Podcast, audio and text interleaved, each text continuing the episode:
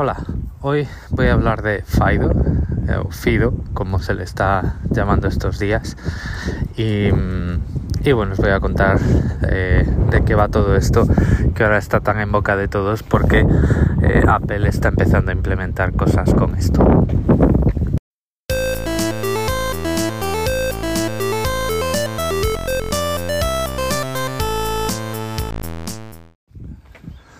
Fido o Fido, como Em, se pronuncia en inglés. Es una alianza y las siglas significan Fast Identity Online.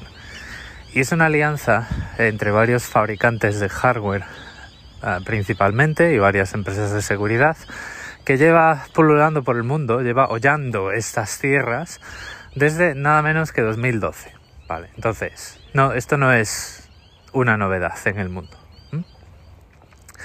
El objetivo de esta alianza entre varios fabricantes, y que por cierto, uno de los socios fundadores es, eh, no es otro que Lenovo, eh, directamente, eh, el objetivo, como ya digo, es hacer que identificarse y autenticarse, identificarse contra un proveedor, que es parte de lo que llamamos registrarnos en una web, en un servicio, y luego autenticarte y, y subsecuente, o sea, eh, progresivamente pues eh, validar operaciones si te lo piden con, con extras eh, diciendo, oye, vuelve a demostrarme que eres tú el que estás delante del ordenador, es hacerlo muy rápido y a ser posible prescindiendo de las contraseñas.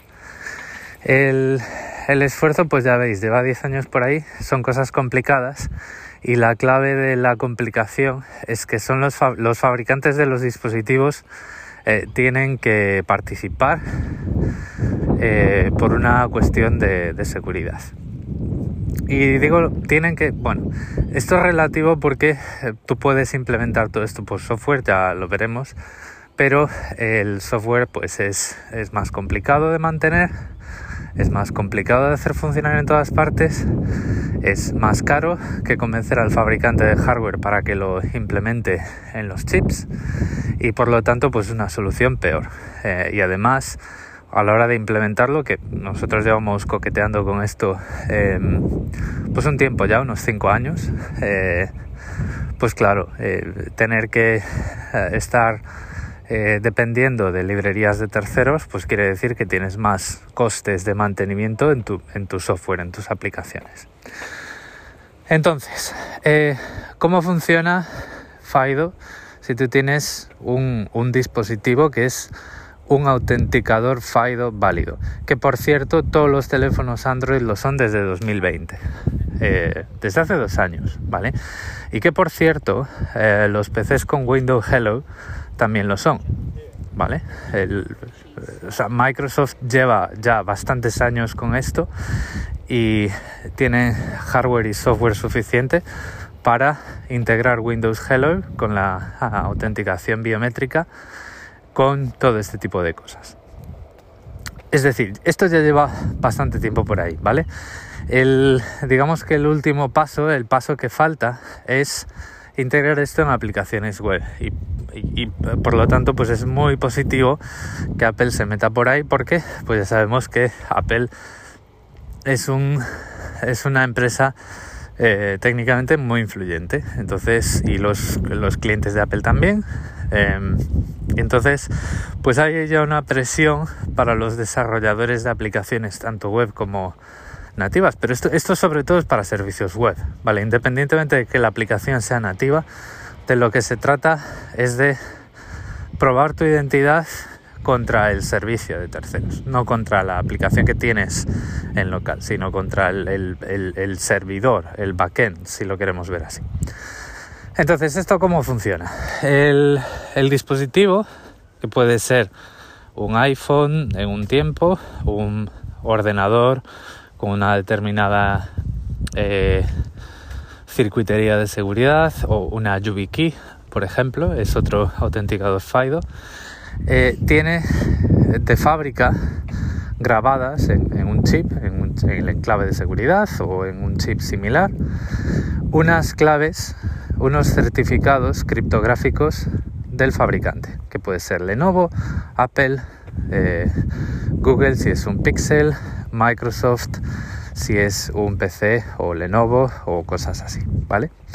Y estas, estas claves eh, están emitidas y están, digamos, son eh, comúnmente, o sea, son fiables. Es decir, en, seguridad hay dos cosas, ¿no? O sea, hay lo que todos conocemos, que es el cifrado, luego hay la firma, que es un poco más extraña eh, para mucha gente, o sea, el cifrado es como más intuitivo, ¿no?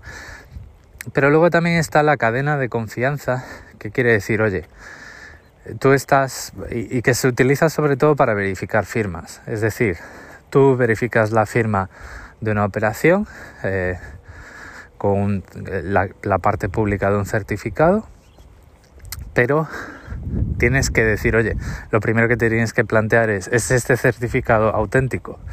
Y para eso hay pues toda una serie de organizaciones eh, distribuidas a nivel mundial, pero bastante concentraditas en Estados Unidos, que son las que emiten los certificados y por ejemplo una de ellas es Let's Encrypt. Todo el mundo confía en los certificados de Let's Encrypt porque es una empresa que, bueno, pues cumple una serie de baremos y de parámetros. Pues lo mismo.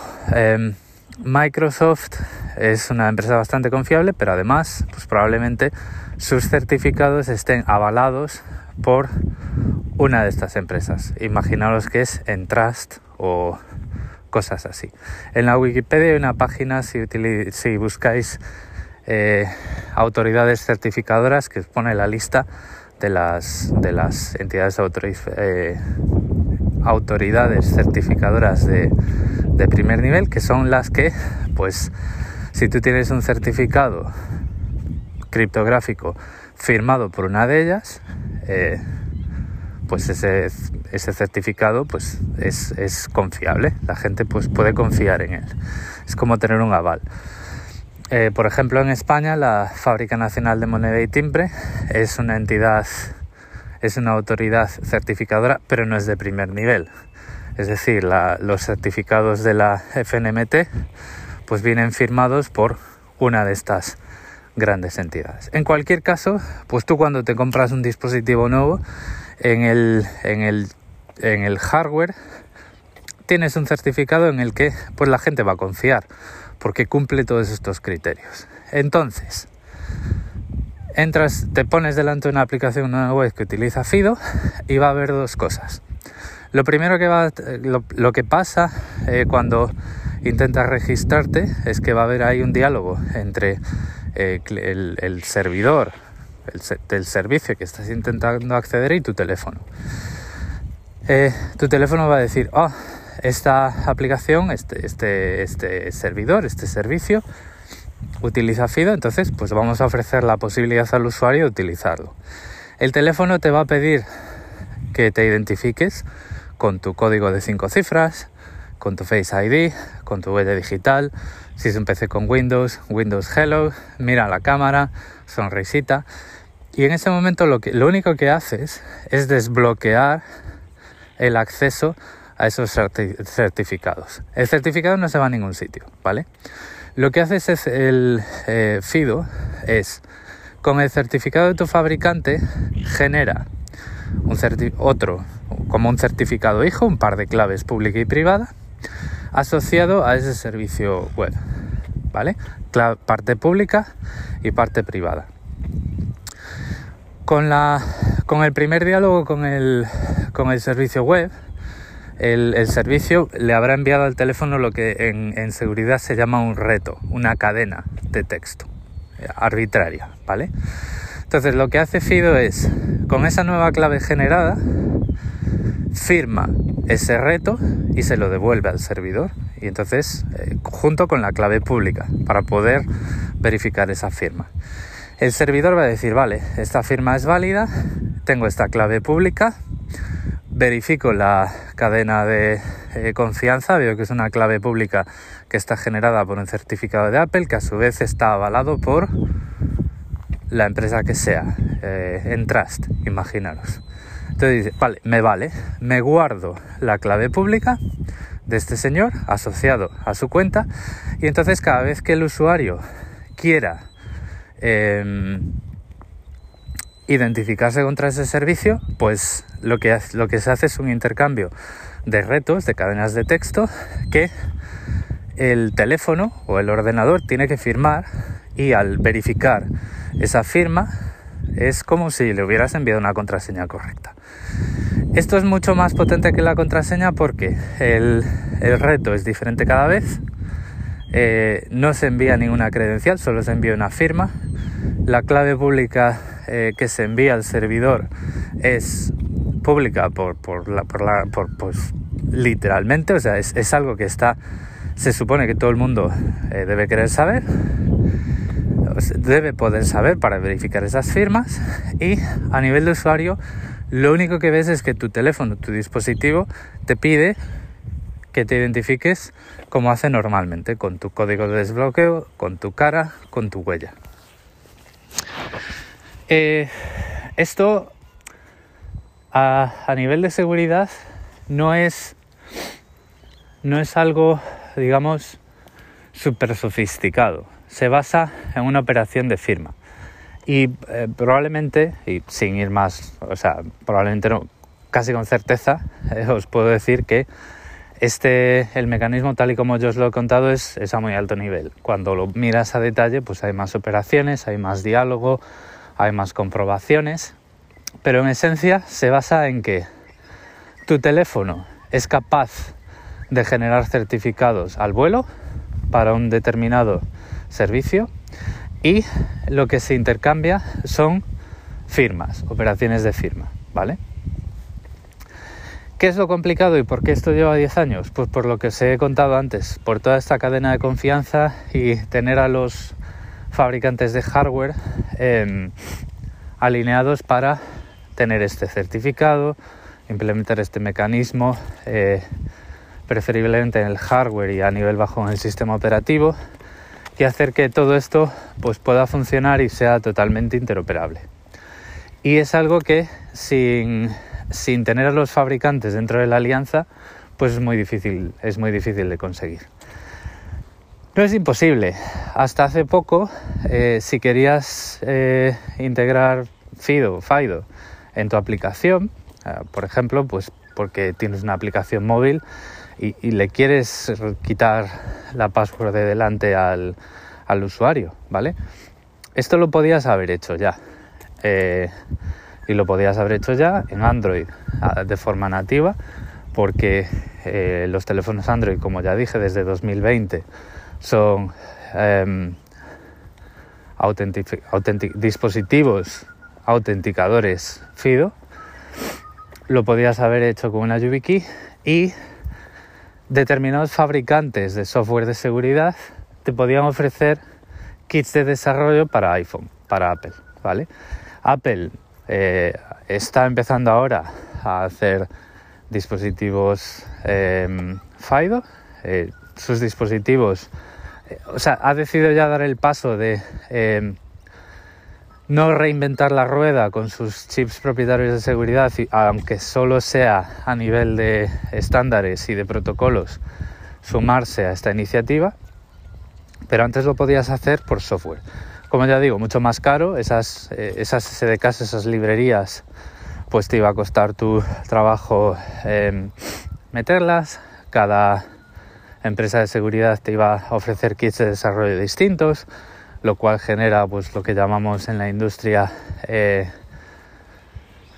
bueno esto lo llamo en inglés pero digamos que te acoplas a un determinado vendedor o sea luego para migrar tu aplicación del fabricante A de software al fabricante B tiene un coste porque pues el fabricante B te va a ofrecer un kit de desarrollo diferente en, un, eh, pues con, con, sus, con sus particularidades.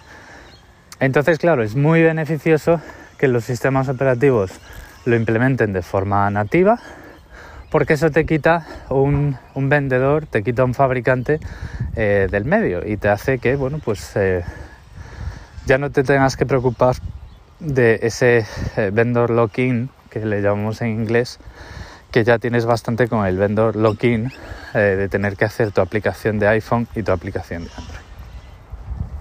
Entonces ya digo, la dificultad de Fido o de Fido es sumar más fabricantes, sumar más, eh, digamos, em, más, más participantes, eso, más fabricantes. Y, y tienen eso, como ya digo, fabricantes de hardware. Eh, conseguir meter hardware estándar e interoperable con algo de tan eh, que está tan lejos del hardware como una aplicación web, pues eh, tiene su tiempo, hay mucha política por el medio, hay mucha mucho estudio de esto nos merece la pena ser competitivos aquí o no. Y mm, para mí por ejemplo desde el punto de vista de estar metido en este tipo de cosas eh, a nivel empresarial, que un participante como Apple se baje de la burra, se caiga del guindo y decida que va a formar parte de esta alianza, simplifica un montón las cosas.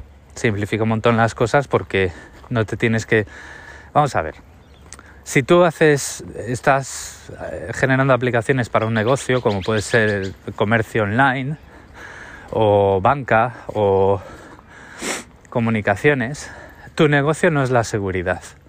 No quieres implementar rollos de seguridad porque no te da dinero y si lo haces mal pierdes un montón de dinero.